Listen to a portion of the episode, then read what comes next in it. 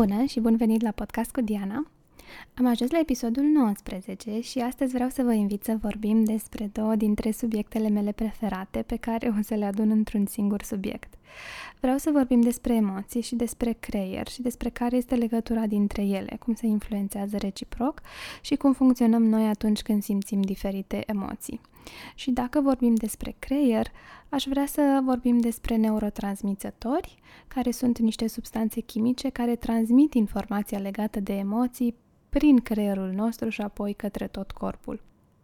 Nu o să vorbim despre toți neurotransmițătorii, ci ne vom rezuma la patru. Aș vrea să vorbim despre dopamină, despre serotonină, despre endorfine și despre oxitocină. Dacă m-ați urmărit până acum, sau dacă mi-ați citit blogul, dacă ați fost la cursurile mele și cred că și în podcasturi am mai spus asta, vreau să pornim întâi de la ideea că există patru emoții de bază. Bucuria, furia, tristețea și frica. Și când vorbesc despre a simți, vorbesc despre a simți una din aceste emoții. Asta ca să pornim cu aceeași informație de la începutul podcastului. A spune mă simt dată la o parte nu este o emoție. Este o observație, un gând sub care se poate ascunde oricare dintre aceste patru emoții. Atunci când mă simt dată la o parte, ce simt de fapt? Sunt furioasă? Mi-e frică? Sunt tristă? Sunt bucuroasă? Da, deci acestea sunt cele patru emoții despre care vreau să vă povestesc. A doua informație cu care vreau să pornim împreună în călătoria asta legată de creier și de emoții este faptul că nu există emoții pozitive și nici emoții negative. Ci există emoții care au un scop și un rol în corpul și în viața noastră și pe care le simțim ca să schimbăm ceva sau ca să ne protejăm, ca să avem grijă de noi, ca să putem pune limite, ca să ne plângem pierderile. Indiferent care sunt motivele pentru care simțim emoțiile, trebuie să ținem minte că ele au un scop. Și asta înseamnă că nu sunt bune sau rele, pozitive sau negative. În schimb, ce există pozitiv sau negativ este felul în care noi percepem emoția. Poate că mă simt mai bine atunci când sunt bucuroasă decât atunci când sunt tristă. Poate câteodată mă simt mai bine atunci când sunt furioasă decât atunci când îmi e frică. Deci, felul în care eu percep emoția poate să fie pozitiv sau negativ. La fel și comportamentele pe care uh, eu le mm, am în urma acestor emoții și ele pot fi pozitive sau negative. Comunicarea asertivă poate să fie un comportament pozitiv care pornește din furie. A țipa la cineva e, poate să fie un comportament negativ care pornește din furie. Deci am spus că în urma unei emoții alegem un comportament, dar se poate spune și invers, pentru că și un comportament poate la rândul său să declanșeze o emoție. Acum că am stabilit că nu există emoții pozitive și nici emoții negative și că ele sunt patru la număr, bucuria, furia, tristețea și frica, putem uh, merge mai departe. În anul 2020, în care ne regăsim acum ciudatul an 2020, știm deja de la știință că toate emoțiile pe care le trăim sunt produse cu ajutorul unor substanțe chimice pe care le produce creierul nostru și care se numesc neurotransmițători.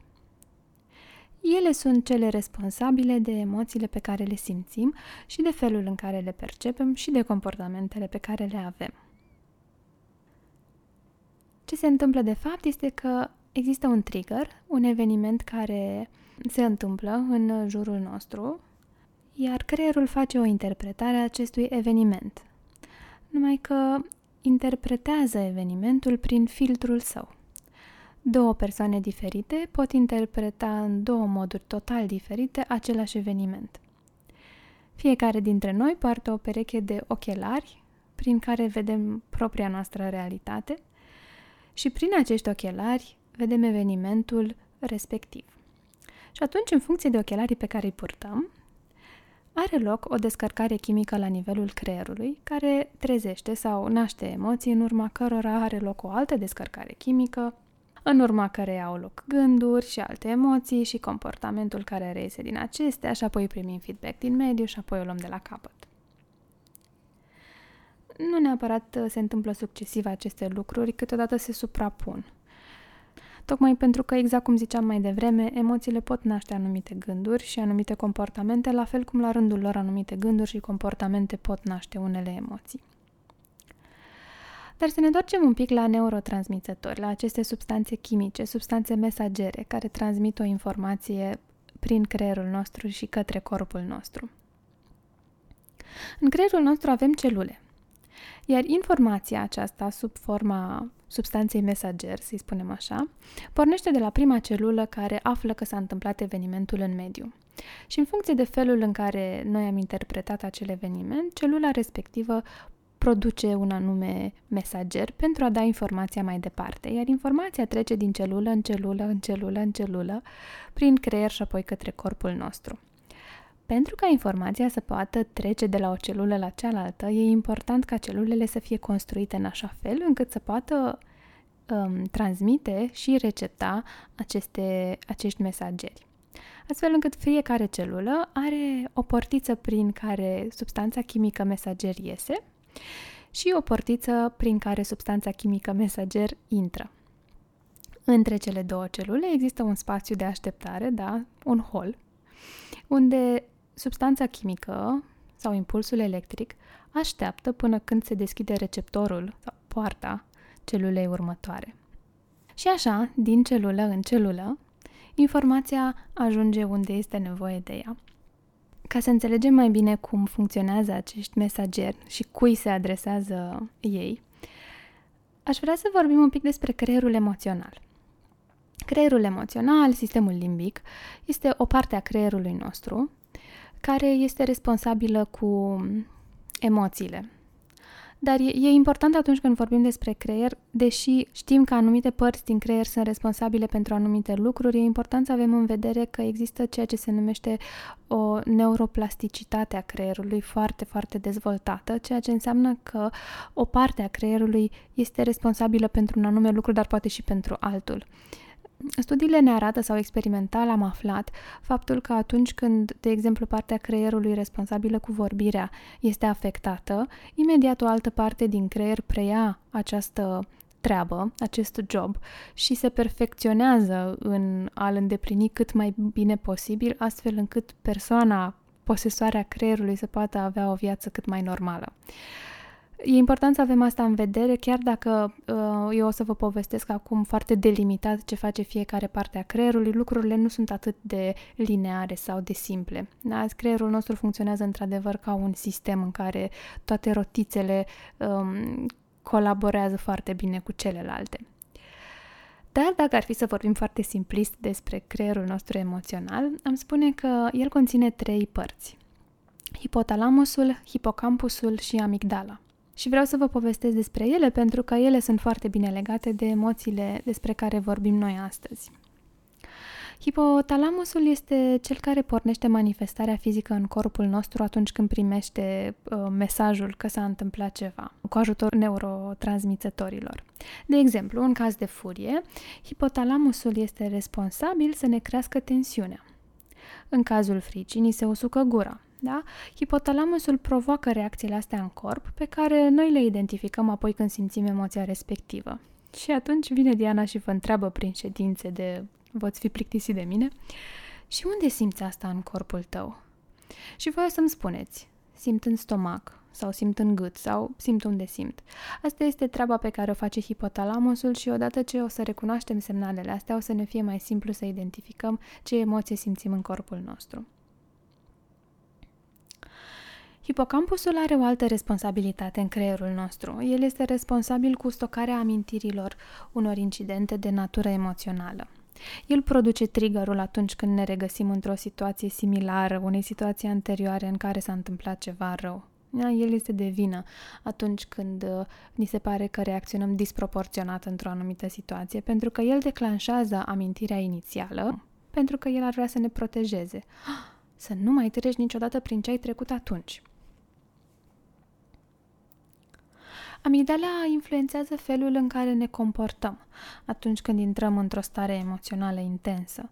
De exemplu, atunci când suntem fericiți, râdem. Da? Și pentru asta putem să-i mulțumim amigdalei.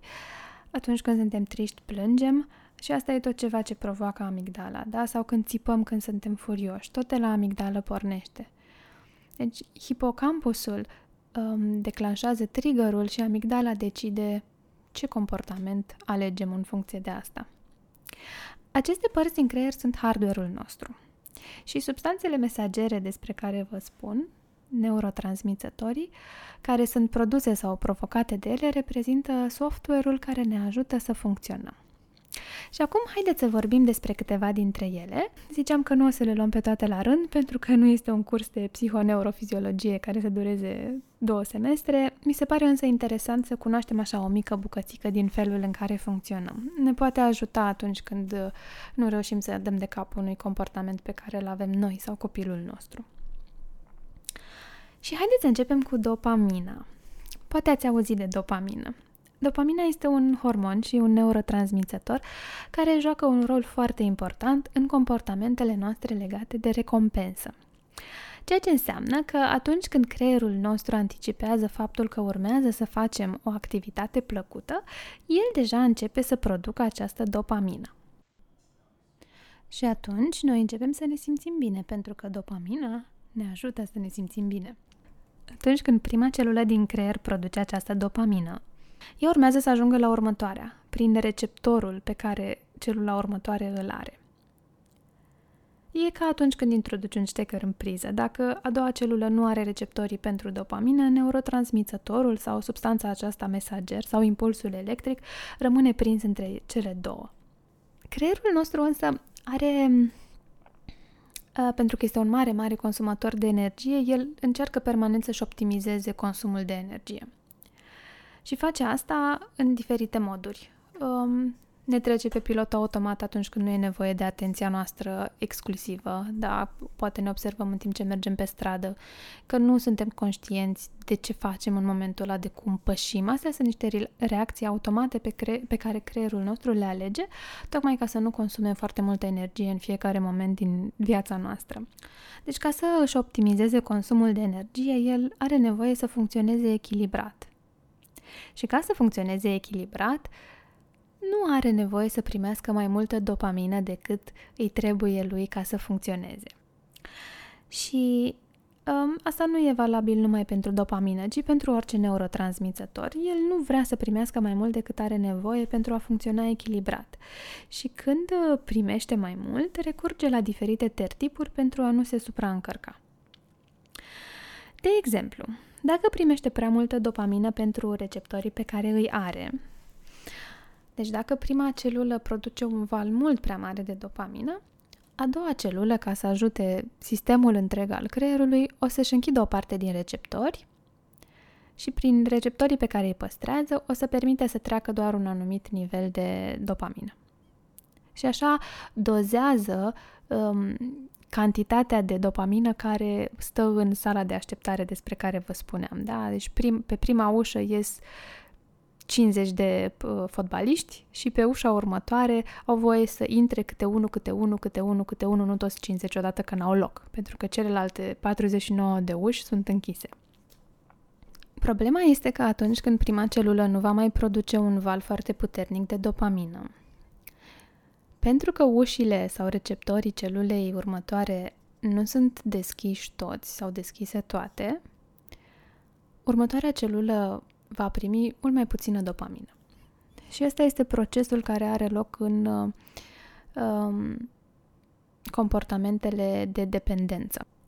Spuneam că dopamina este acel, uh, acea substanță care are legătură cu recompensele. Dacă îmi imaginez că o să se întâmple ceva bun, o să încep să produc dopamină Momentul în care creierul anticipează starea plăcută care va urma după acțiunea pe care el o intuiește, da? care provoacă plăcere, și aici vorbim de droguri, vorbim de uitat la televizor, vorbim de căutările online. Căutările online produc foarte multă dopamină pentru că atunci când cauți ceva, anticipezi în continuu um, că urmează să găsești da? starea plăcută care va urma după această acțiune.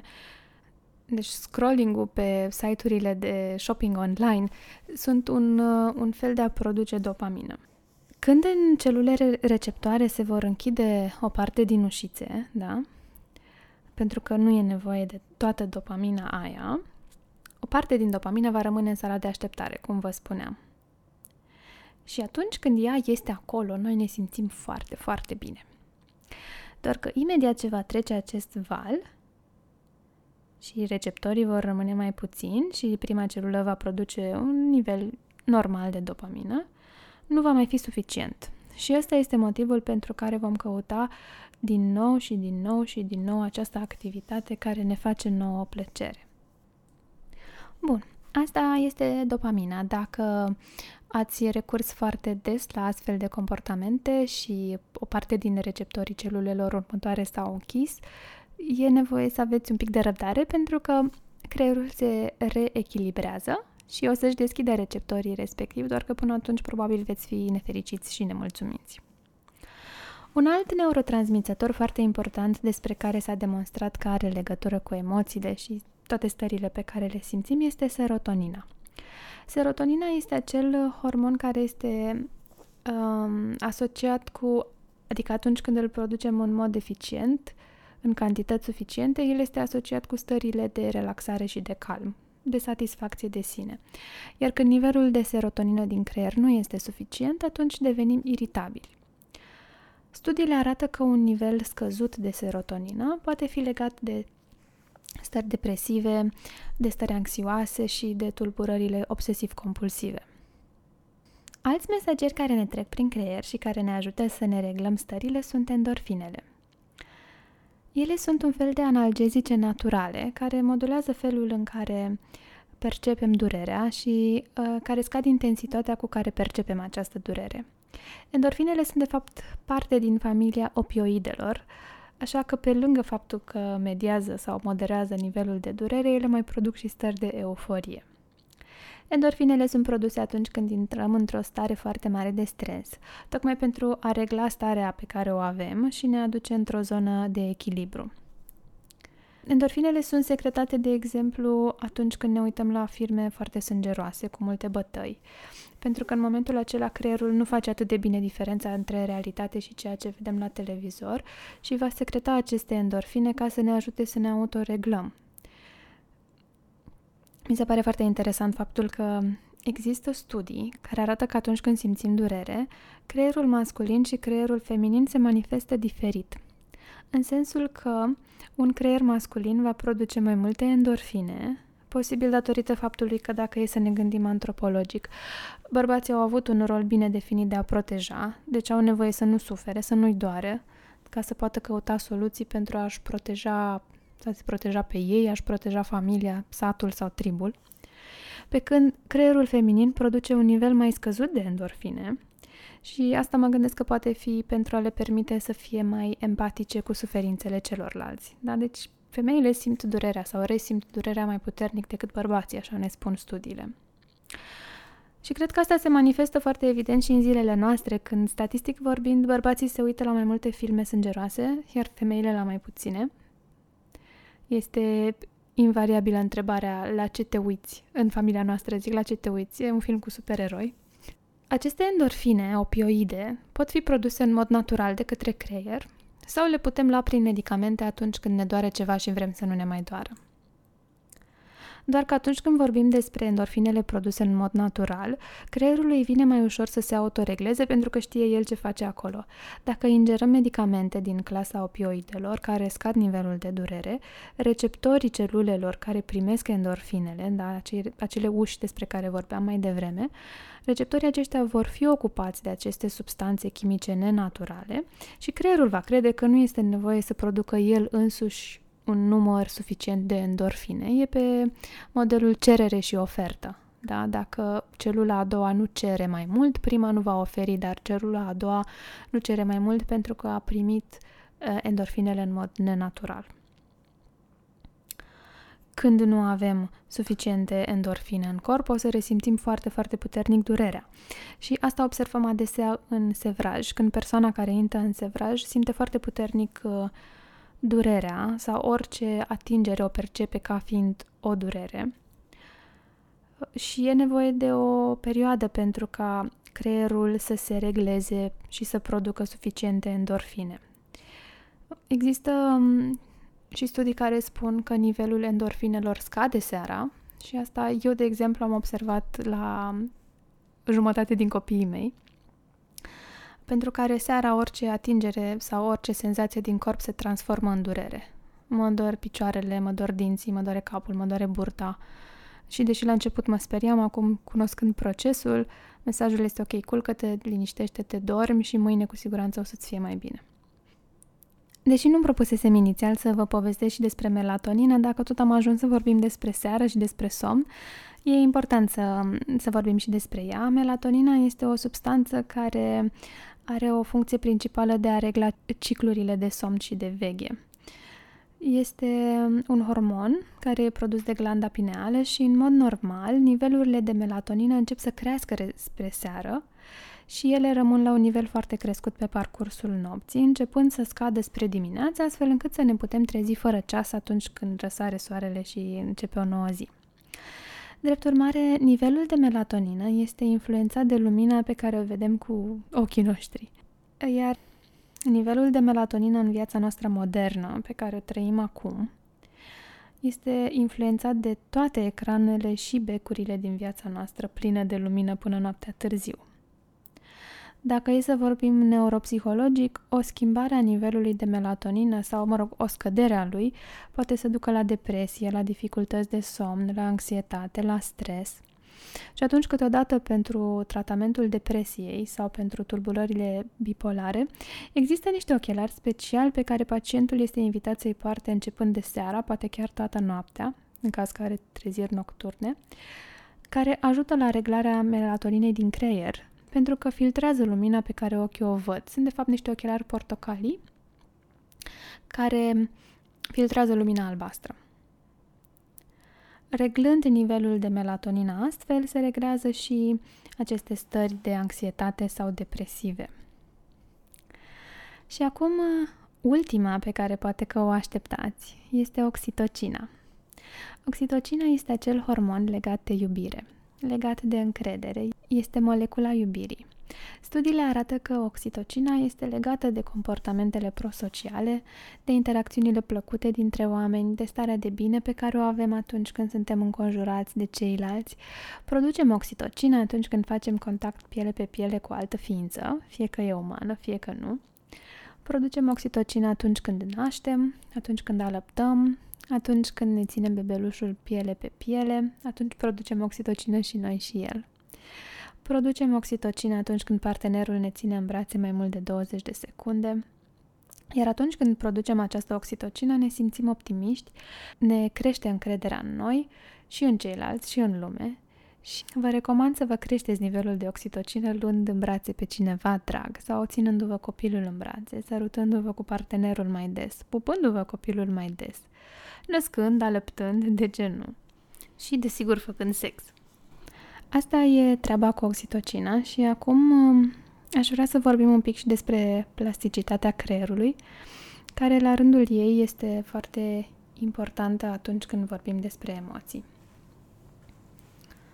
Mult timp oamenii de știință se întrebau ce se întâmplă cu creierul, dacă el poate să se regenereze sau nu. Structura creierului, abilitățile lui, sunt ele bătute în cuie la naștere sau pot fi schimbate? Sunt flexibile? E veșnica întrebare nature versus nurture. Felul în care ne naștem ne determină viața sau poate modul în care suntem crescuți o face? Se pare că răspunsul este și așa și așa. Creierul vine cu niște trasee predefinite, adică bagajul nostru genetic, care e foarte important, însă în același timp este maleabil și flexibil. Flexibil la mediu, da, prin care acest bagaj poate fi îmbunătățit sau înrăutățit în funcție de ce se întâmplă în jurul nostru. Ce spun eu aici este că pe lângă faptul că în creier se formează standard niște trasee neuronale predefinite, Experiența noastră pe tot parcursul vieții poate la rândul ei să schimbe aceste căi neuronale sau poate să producă altele. În timpul copilăriei, de exemplu, atunci când creierul imatur al copilului crește și se dezvoltă, el are o plasticitate enormă. O plasticitate mare o mai are creierul și în cazul în care o parte din el este afectat fizic, cum vă spuneam și mai devreme, în cazul unui accident, de exemplu. Și atunci, dacă își pierde unele dintre funcții, alte părți ale creierului învață și preiau funcțiile respective. Și mai avem o plasticitate crescută a creierului și atunci când învățăm ceva nou.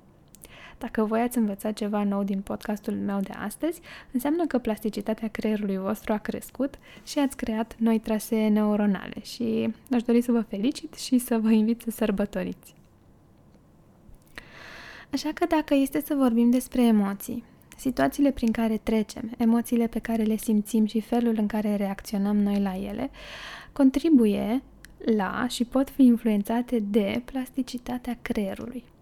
Dacă în copilărie am învățat să reacționăm într-un anume fel atunci când simțim o anumită emoție, traseul neuronal pe care îl parcurge acum um, informația de la a simți emoția până la a avea comportamentul respectiv sau invers, este stabilit de atunci.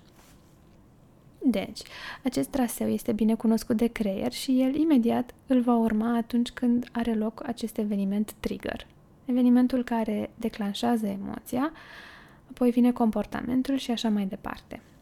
Numai că neuroplasticitatea, adică faptul că avem un creier foarte flexibil, ne spune că acest traseu poate fi modificat. Fie că îl deviem și îl facem diferit, fie că vom construi un nou traseu cu o cu totul altă reacție la emoția respectivă și o vom exersa de suficient de multe ori, astfel încât creierul să construiască această nouă cale neuronală, iar cealaltă să rămâne mai puțin folosită. Nu tot ce am învățat în copilăria noastră este predestinat și prin toate exercițiile pe care vi le-am propus în podcasturile anterioare am subliniat asta. Cu suficient de multă dorință, voință, sprijin pe care vi-l oferiți, prin iubire, compasiune, prin empatie, puteți schimba orice traseu neuronal. Important este să începeți. Important este să observați dacă apare o rezistență în a schimba comportamentul respectiv. Important este și să vă întrebați rezistența respectivă de ce ar fi mai bine să nu schimb acest comportament. Și dacă nu vă place răspunsul, hotărâți diferit, aici și acum. Aș vrea să vă las cu acest gând că orice comportament pe care îl avem poate fi schimbat, că orice răspuns la o emoție pe care am observat că îl avem poate fi schimbat la rândul său. Exprimarea emoției, simțirea ei, dacă am învățat să nu simțim o emoție sau să nu o exprimăm, ăsta este traseul neuronal pe care creierul nostru îl știe, dar acesta poate fi schimbat. Plasticitatea creierului nostru ne permite să facem aceste schimbări, chiar dacă s-ar putea să fie greu câteodată. Îmi e greu iarna să sap o potecă de la ieșirea din curte sau la ieșirea din bloc până la mașină. Numai că odată săpată poteca aia, data viitoare îmi va fi mai ușor să ajung la mașină, chiar dacă între timp mai ninge și poate va trebui să mai dau o dată zăpada. Așa funcționează și creierul. E greu să sapi. E greu să construiești primul traseu neuronal diferit de cel pe care l-ai exersat toată viața ta și cu siguranță se va mai acoperi de zăpadă până la următoarea ocazie când îl poți folosi. Numai că atunci îți va fi mai ușor să mergi pe el decât ți-a fost prima dată. Ok, cu acestea în gând, în minte și mai ales în creier, vă las să sărbătoriți noile achiziții cognitive și trasee neuronale pe care le-ați dobândit ascultând și ne auzim data viitoare la următorul episod. Aveți grijă de voi și de creierul vostru.